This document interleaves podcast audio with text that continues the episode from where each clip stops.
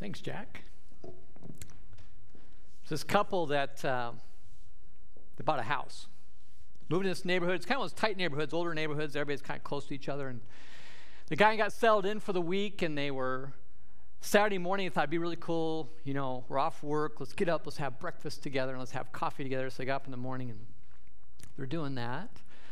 And the wife goes to the window, and she's looking out the window, and she can see the backyard and the neighbors, and she sees the neighbor lady who they had not met yet out hanging up her laundry early in the morning on the clothes, clothesline.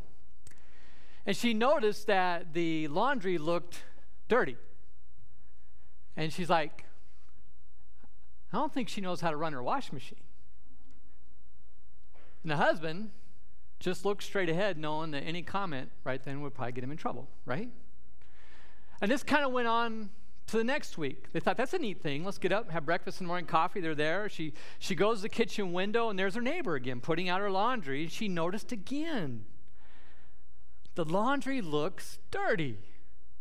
She's like, I think she's using the wrong soap. And this goes on for the whole month. And after about a month, she gets up, they have breakfast, same routine. She goes to the window, neighbors there hanging up laundry, and she knows the laundry looks Great. And she goes to her husband, she says, she finally figured out how to do her laundry. And the husband said, I got up early this morning and washed the window in our kitchen. ah, right? How do we see people? How do we see people? Well, welcome everybody. We're glad you're here. Uh, it's good to see a bunch of new faces in here. Also, thank you for those who are online. You know, we still have about 100 and some people online every Sunday, part of the family, and so we want to welcome those who are online with us too. My name for our guests is Brian. I'm our lead pastor here. And uh, a little heads up to those who are online. If you watched our newsletter, we are doing communion uh, later today. So if you can grab, if you have the communion sets there at home, uh, if you don't, grab a hot dog bun and juice. It works, but we want you to join us at home too as we celebrate communion here a little bit later. Uh, the worship guide, to our guests, we would love it if you'd fill out this Connect card. Drop it off in one of those boxes, go out to our Welcome Center, but we would love to connect with you on Monday and see, uh, see how we can, how your experience went with us, because like Lene says, we're glad you're part of our family today. We're continuing a series called Matters of the Heart. Uh, and so, just a little quick, quick recap. Week one, we talked about what does the Bible say about the heart? It says a lot about the heart. And we talked about what the heart is, and it's the center of everything that comes out of us. And then week two, we talked about uh, guard your heart. We talked about putting a watchman there at our heart to guard it from the things and keep it healthy and let Jesus do his work there. The third work, week, we talked about how do we guard our heart in relationships, right?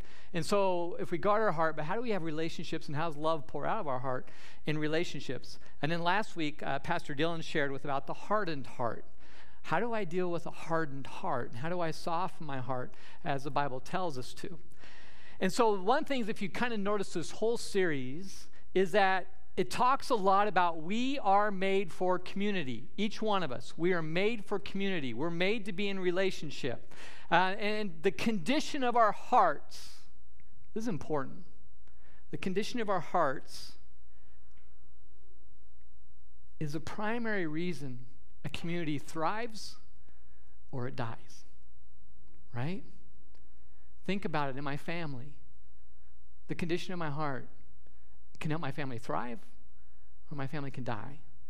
Inside the church community, our hearts can help us thrive or they can kill us, literally tear us apart. Also, our community at work, our community at recreation, you know, wherever, our community with our neighbors.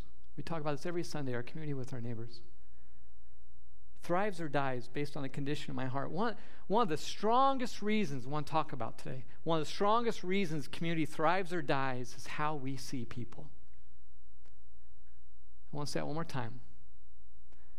One of the strongest reasons community thrives or dies is how you and I see people. How we see people invites them in and makes them feel comfortable and want to be part of our community, of our family, our, our church family or it drives them away. Right? So today we're going to talk about this. We're going to talk about how our heart judges others. Yikes, right? Who's like, I'm not sure I'm ready for this one. Or it's like, yeah, we get to judge people, right? There's a poem I want to start, I think that sets a tone. And it goes like this It says, I was shocked, confused, and bewildered as I entered heaven's door. Not by the beauty of it all, nor the lights or its decor. But it was the folks in heaven who made me sputter and gasp. The thieves, the liars, the sinners, the alcoholics, and the trash.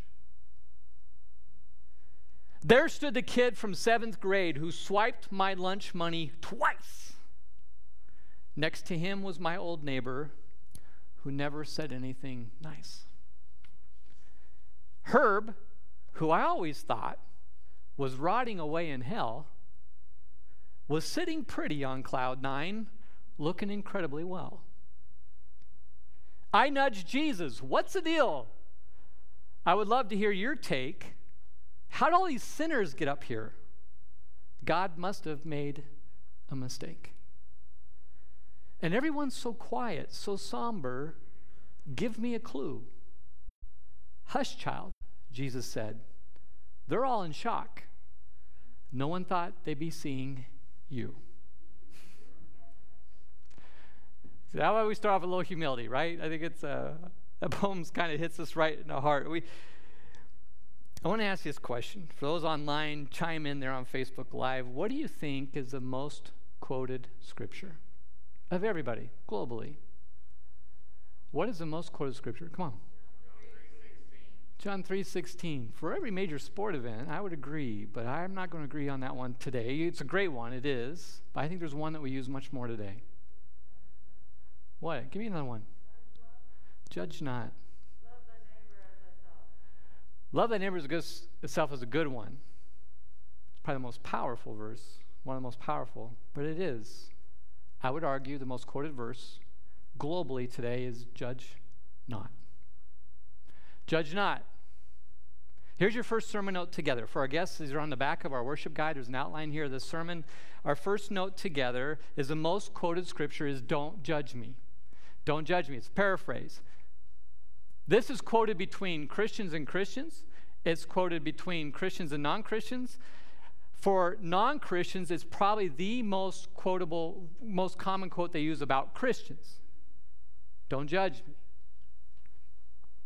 It actually comes from Matthew, the Gospel of Matthew, chapter 7, verse 1. And this is a full part of it. This is what the verse says it says, Do not judge others, and you will not be judged. Most people condense that saying, Don't judge me.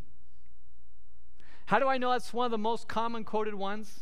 You know what's funny too is uh, I'm not digging on you King James per, King James version people, but this is the one we commonly quote in King James. Judge not, lest you be judged, right? The reason why I think this is um, when I looked at a survey, this is actually done just a little bit over a decade ago, Barna and Pew, to the major uh, researchers that study trends in Christianity. They did a survey of non Christians, people that are outside the faith, and they asked them the top three words that they would use to describe a Christian. So, non Christians describing Christians, top three words. The first word is judgmental.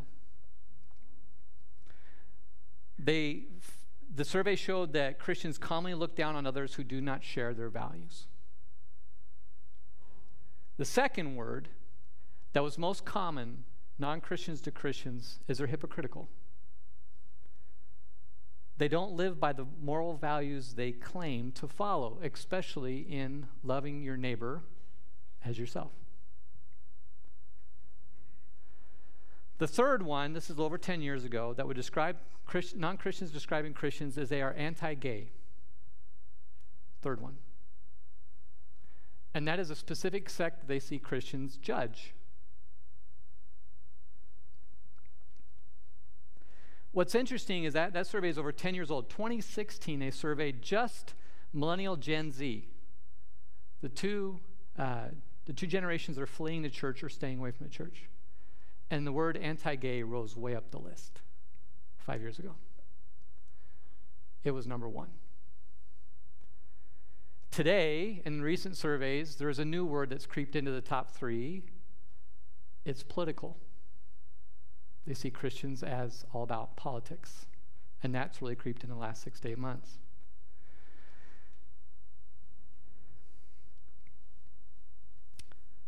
I'm not sure that's fair as I think about the people in this church and the people that I know and their love for Christ and love for others that I would say that that's fair to say we're judgmental, hypocritical, anti gay, and political.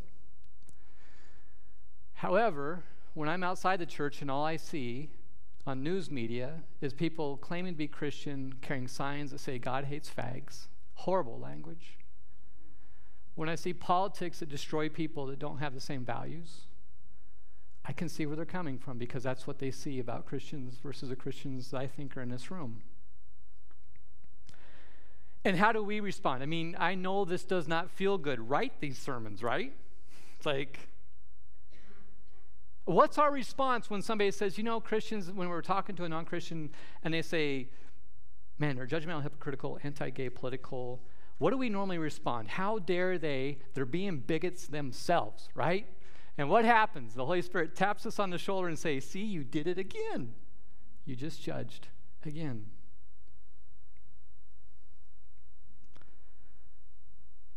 I can probably say with 100% confidence that we all struggle with this, being judgmental at times. I would say what, with confidence is that we don't always judge clearly. And some of you were saying, Brian, how do you have the right to judge me? right? It's a joke. You guys can laugh at some of this. I know it's a heavy topic, but. So here's a list. You know, I like lists. Here's a list that says, How can I examine my own heart? This is all about heart. How can I examine my own heart and tell, Do I have a judgmental heart? And here's some areas, and I want to give some credit to the pastor J.D. Greear. I stole a couple of his I really liked. But here's a list that says, This is how I know that I'm probably struggling at times with a judgmental heart. The first one I am more enraged at someone else's sin than I am embarrassed by my own. I am enraged more at somebody else's sin than I am embarrassed by my own. This is that, that word hypocrisy, right? Um,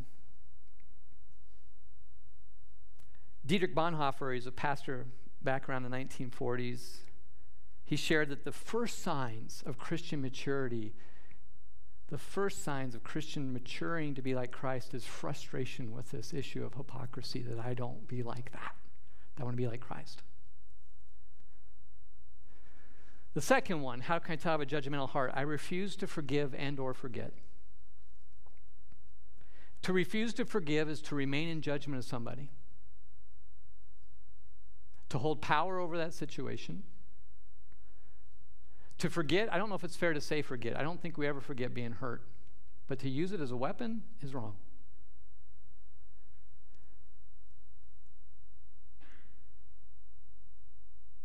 Forgiveness for Christians is always should be a goal. And sometimes it takes time, right? Sometimes it takes time to move towards forgiveness, but you should always be praying. We should always be praying to God, move us towards forgiveness as a goal. If we don't, we remain in judgment. Third, how can I tell I have a judgmental heart? I join the cancel culture. So this is kind of a new phrase that some of you are familiar with. It's been around as, as, since social media has really been been popping up. But when I disagree or somebody offends me, I shut them down, I cut them off, I unfriend them, I ghost them, or I block them. Right? That's the cancel culture. Is I can just turn you off. The problem with this, the cancel culture, as we're experiencing today, is as it's phrased, is it is the ultimate judgment that says, Depart from me. And that's where it's problematic and wrong for the Christian. And it comes a lot of times from an unwillingness myself in my heart to accept criticism.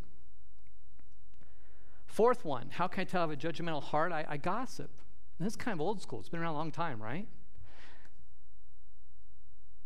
We commonly hide as Christians our, our, our gossip in our prayer requests. Hey, you know what? We should pray for because they la la la la. Or um, we start with this phrase, maybe this is old school too, but oh, bless their heart. Did you know? and we go into a little dialogue. Oh, bless their heart. But did you know? And we gossip about them. And gossiping is when we say something negative and we have no heart to go and change or make a difference in what we see going on in somebody else's life. Another way that we may have a judgmental heart, and this is the last one, is, is I hold on to the life saving ring. So, life saving rings, a big white ring with red rope that you see in a pool or on a ship. It's designed that when somebody's drowning, I can cast it out to them, holding onto the rope, and I can draw them to me, right? That's what a life saving ring is. And what happens when we see somebody struggling in life, having trouble staying above water, whether it's sin or the circumstances in their life, despite the prompting of the Holy Spirit to get involved, we say, I don't want to get involved. And I hold on to the life saving ring. I don't throw it. I may judge them as hopeless. It's like, I don't want to get involved. Their situation is hopeless. I will tell you, as a church, we see situations during the week that seem really hopeless. But we know that's not true. To say somebody and to judge them as hopeless is to say, I do not believe the Bible is true and that the Holy Spirit can change a person. To believe that somebody is hopeless is to say, I'm not going to give them a chance to receive grace. And to see somebody and write them off and hold on that life saving ring is to forget, ladies and gentlemen, that we worship a Savior who raises the dead. He can do this.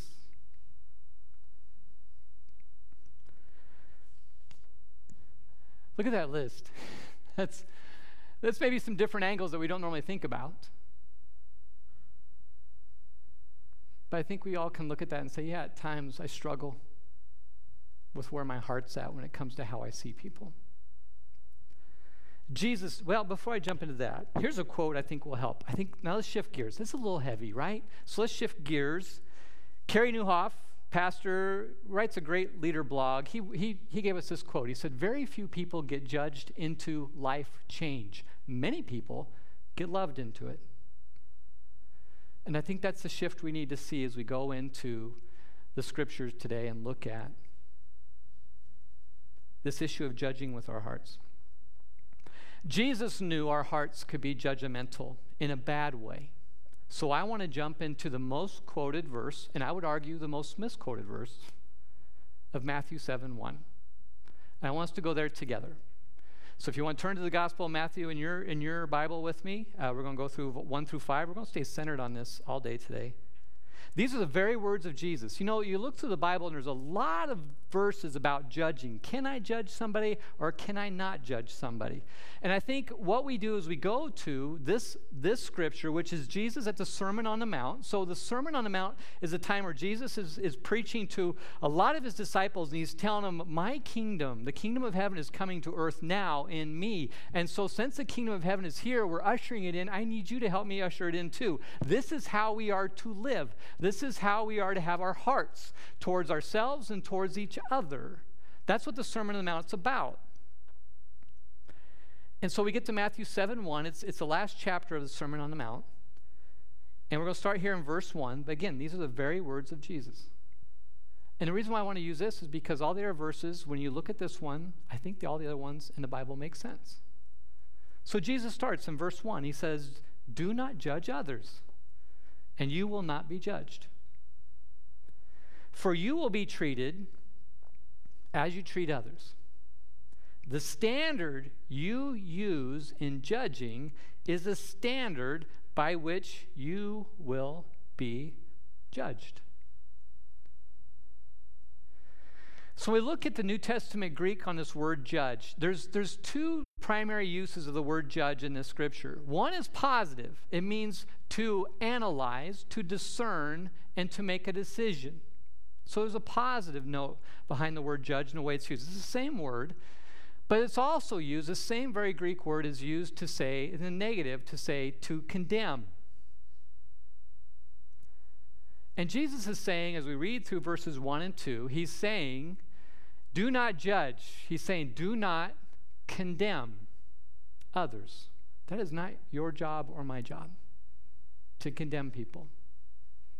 But he is saying, He's not giving us a moratorium. Let me go back to that. He's not giving us a moratorium to say, do not judge, period. He's saying, do not condemn, but let me show you how we analyze, discern, and decide. How do we judge people in a proper way?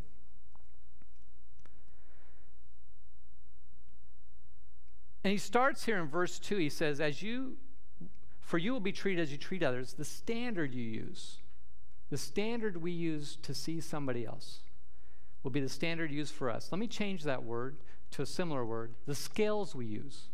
The scale I use to judge somebody is the scale that will be used for me by God.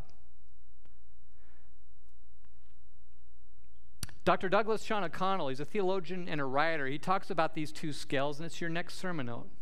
He says the scale of mercy is very forgiving, the scale of justice is very exacting. What he means, the scale of mercy is how God judges you and I. Through Christ, it's very forgiving. If I follow Christ and I believe he died on that cross for me, for the price of my sin, the scale that God uses for me is very forgiving. It's a scale of mercy. The scale of justice is very exacting. The scale of justice will weigh every sin I have in my life and it will counter it with an equal penalty to offset it. For justice demands an equal payment.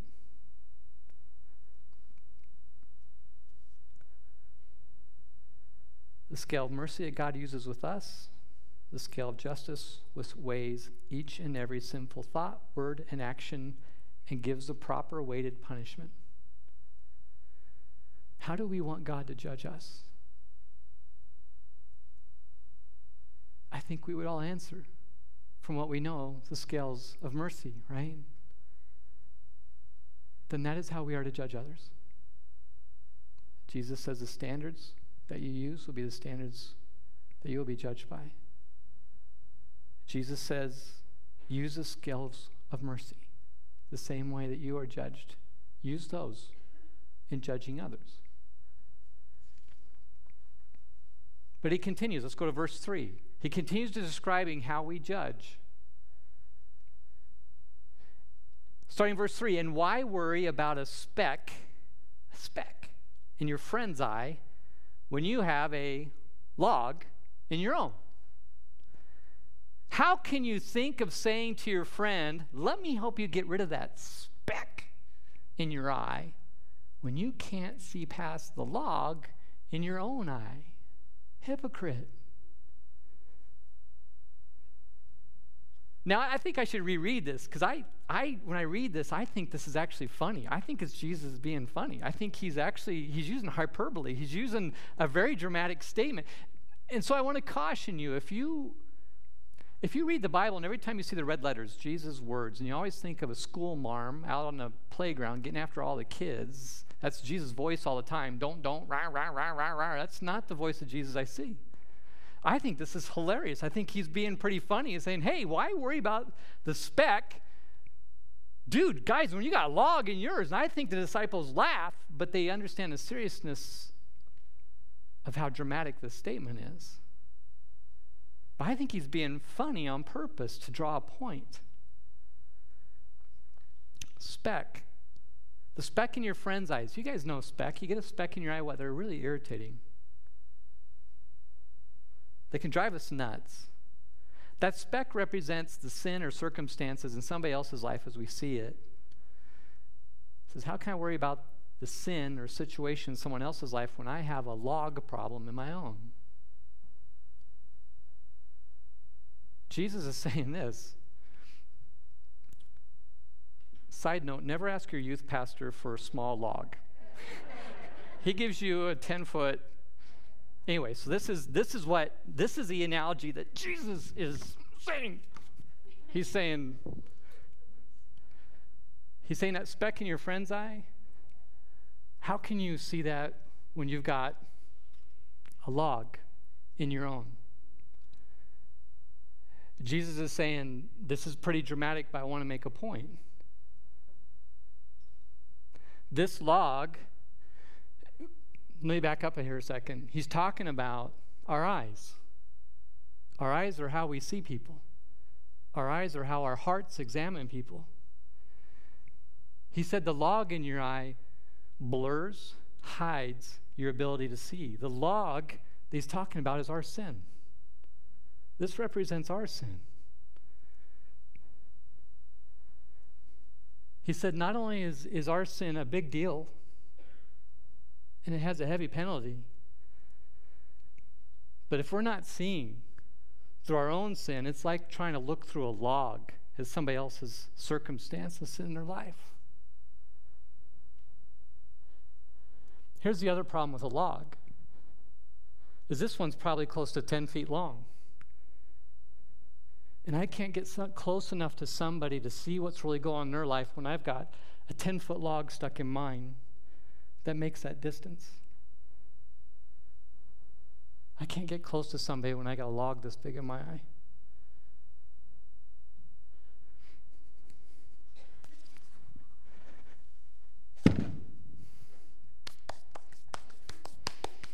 I'm not asking my youth pastor again for a log. It's a great, I appreciate him so much. Look at our third sermon out together. Scales and logs help us see clearly. First, they help us see ourselves clearly. The posture of our heart is so important here. Before I can judge my brother, my sister, my neighbor, I have to get my heart right.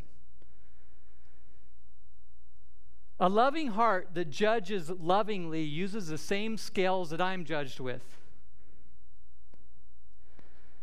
A loving heart that knows the depth, width, and penalty and suffering caused by my sin. A loving heart that knows that, the cost it took to be forgiven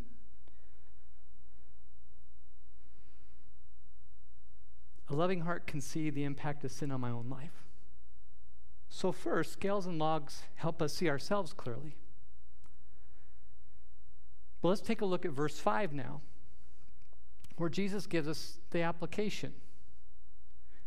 He says, First, get rid of the log in your own eye, then, then, it's such a big word. If you have a pen and you write in your Bible, underline then like four times. First, get rid of the log in your own eyes. Then you will see well enough to deal with, to deal with the speck in your friend's eye. So, this is not a moratorium to not judge. This is how we judge. Scales and logs not only help us see ourselves clearly, they help us see others clearly.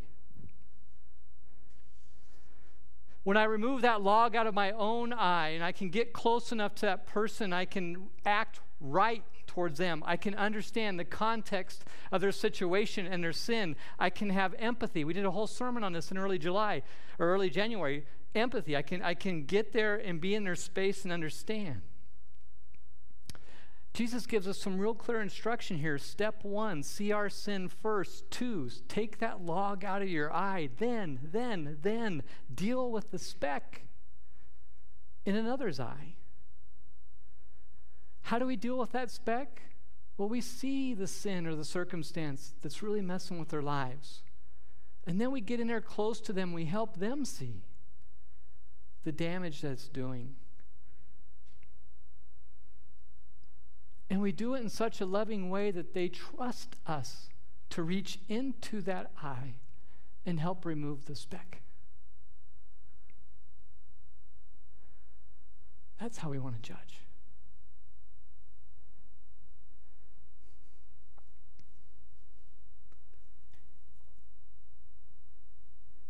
And I think this point, your fourth sermon note, I think is a really important point that summarizes all this that we judge an action, not a person.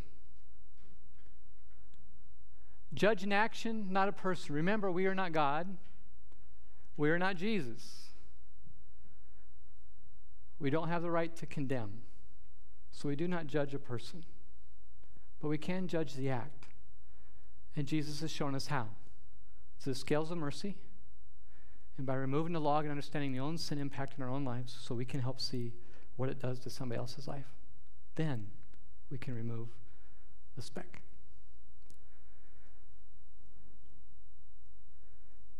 Good hearts don't leave specks in our brother or sister or neighbor's eye.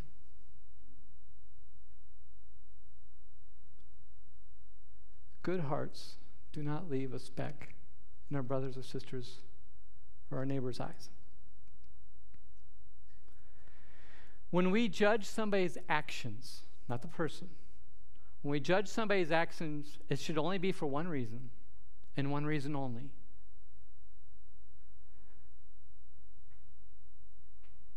And it's to help them.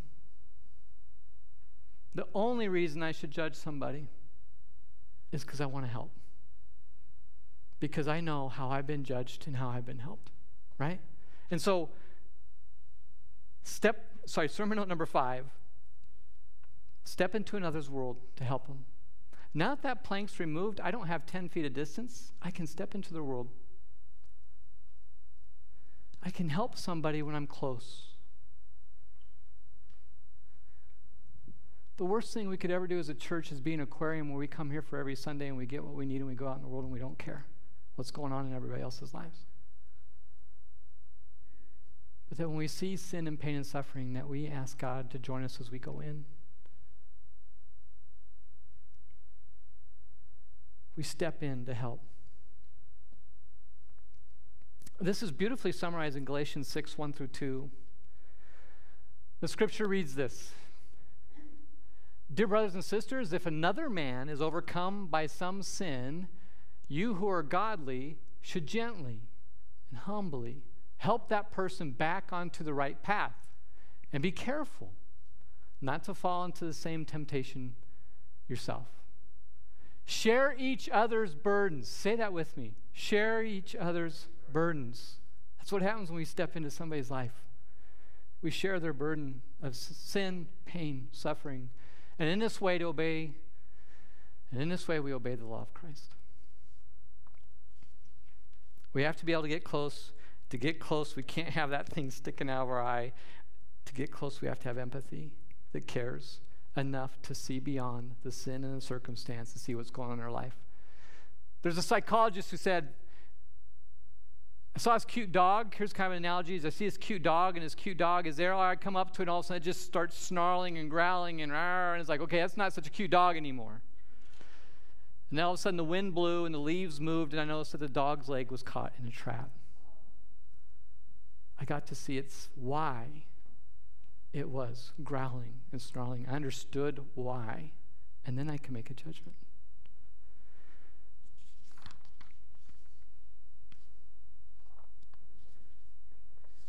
John Wesley said we should. John Wesley's an old theologian who has a lot of basis behind how we believe the Bible. He says we should not judge a brother without full, clear, certain knowledge, without absolute necessity, without tender love. Humbly, gently. I'm going to ask the worship team to grant, join me up here, but I want to share this with you. Here's a core value of our church. We just went over these last fall. The core value of our church is hearts filled with truth and grace out of John 14, 114. That our example, how we are to live, is how Christ lived, as described in John 1:14. That he lived full of truth and grace.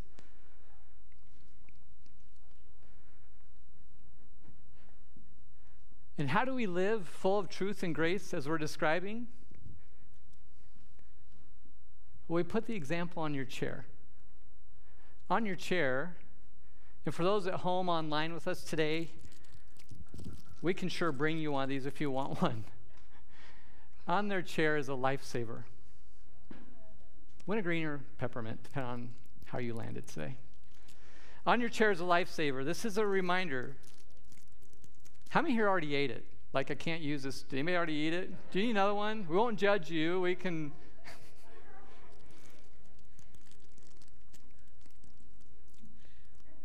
I encourage you to like buy a whole bag of these and have them in your pocket, have it on your desk, have them in your car as a reminder, as a reminder to be bold and engage people when their lives are miserable and they're full of sin and they got bad circumstances. It's a reminder to love them first. It's a reminder to throw a life saving ring to them. Listen to the Spirit in your life. And the life saving ring, remember, has a rope. So when they get the life saving ring and they're drowning, you can pull them closer to you because you don't have this in your eye. And as you pull them close to you and you get them really close, you'll be able to see what's going on in their life. And the same scales of mercy that were given to you and I can be given to them to help them. And right when you have them the closest, put this in your mouth because nobody likes bad breath. That's a pastoral tip. If you ever want one of those, since you talk, we talk with people a lot. Okay, that ruined the moment. But anyway, buy a whole bag. Every time you see one of these little lifesavers, I want you to remember how we have been saved by the lifesaver, Jesus. And with a good judging heart and the power of the Holy Spirit, we can be a lifesaver too. And we can bring people into the community of faith simply by loving them. And one day they can be in this community of faith because you're an amazing group of people who love like Jesus. And we can bring them here instead of pushing them away.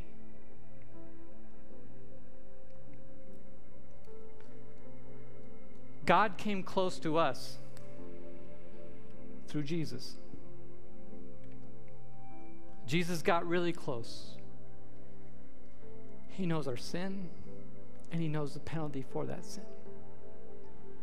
Jesus took the very log that was in our eyes, it was made into a cross, and He was nailed to it to pay the price. So we weren't judged by the scales of justice, but we were judged by the scales of mercy. Jesus became our lifesaver. And we remember this in communion. We go back to the cross. We look at the penalty paid. We look at the death, the cost it took for our log.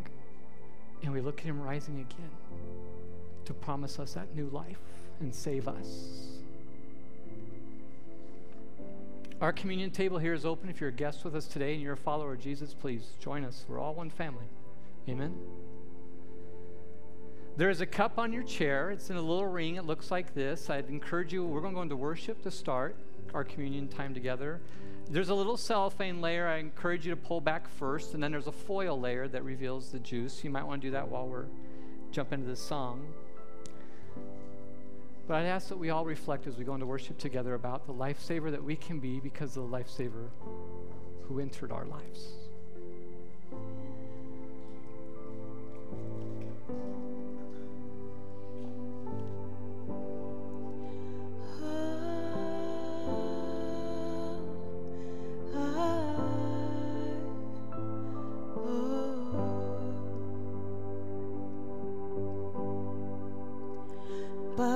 strong.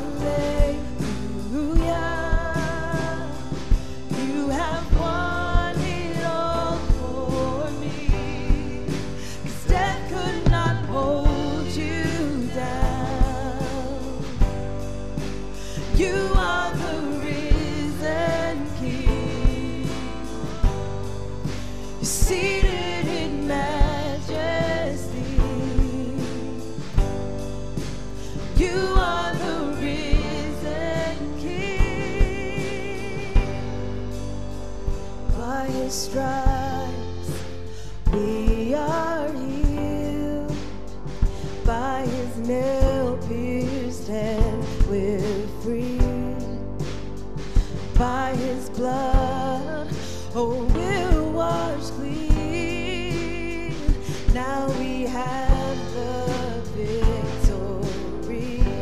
The power of sin is broken. The power of sin is broken. Jesus overcame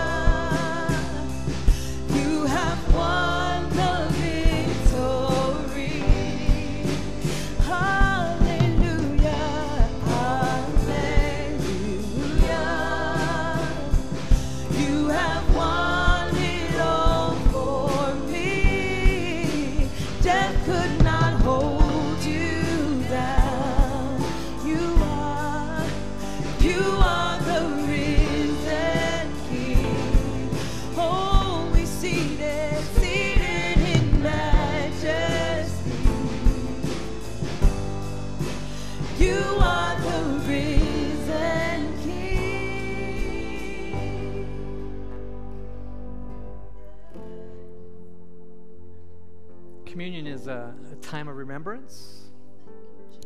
It's also a time that we come together. It's an event where we come together as one family, centered on one thing together that brings us together. This moment binds us as a community of faith. And so I want to use it in a special way today. Not only in remembrance of Jesus and his death on the cross and his resurrection, which gives us life, but Jesus also gives us a promise that for those of us who believe in him that we'll have eternal life too that we will one day raise from the dead. But there's also a statement i want to make here is that when you and i take the bread and we take the juice together i want us to act like jesus towards each other. I want us to make a promise to each other in community. The first promise is i won't judge you with a wrong heart to my brothers and sisters the second promise is that I will love you as I am loved by Jesus. The third is that I will remove the log from my eye so I can help you with the speck in yours. And the last is that I will correct you and encourage you just like I want you to correct and encourage me. This moment brings together what Christ did for us. And when we judge each other like that, we will grow as a church. And where that strong, we'll reach others to help them into the same life saving moment that we're remembering now. In 1 Corinthians chapter 11, it says, On the night that Jesus was betrayed, he took some bread and he gave thanks to God for it. And he broke it into all these pieces and he gave it to all his closest friends that are gathered with him in the community of faith. He said, This is my body, which is given for you. He said to take this in remembrance of him. Jesus came close and gave his life so that we could live. Let us take this bread together, remembering and thanking him for removing that log from our eyes.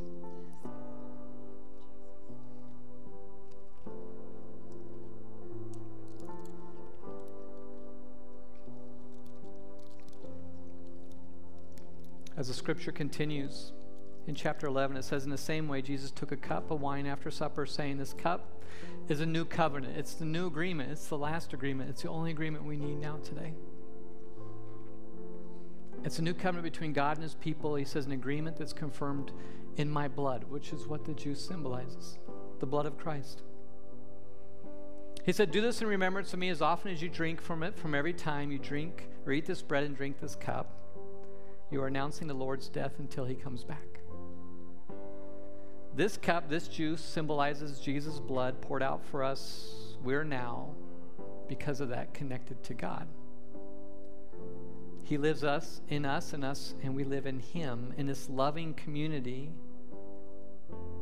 We're dependent on Him, and now we're dependent on each other. And so let's take this together as a family, celebrating we are loved, and we are to go out and share the same love with others.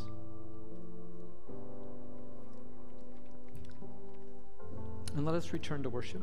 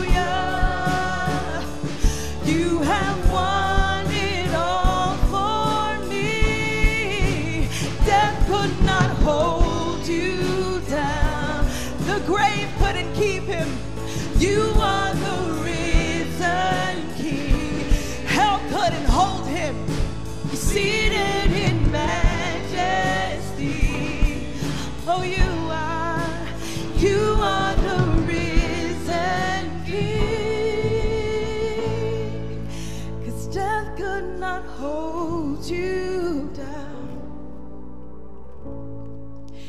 You are the reason. Oh, we mean it. You're seated in majesty.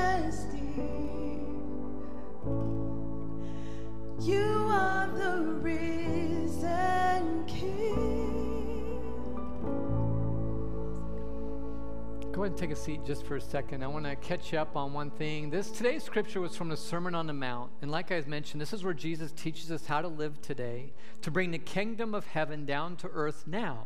It starts now. And it changes our hearts as we live together in community, but the goal of the mission of the church is to bring others into this faith community. And it starts with us reaching out just like we talked about. There's two ways though I want to I want to bring up that we add people into the community of faith. And Lene talked about them just a little bit earlier. The first is child dedication.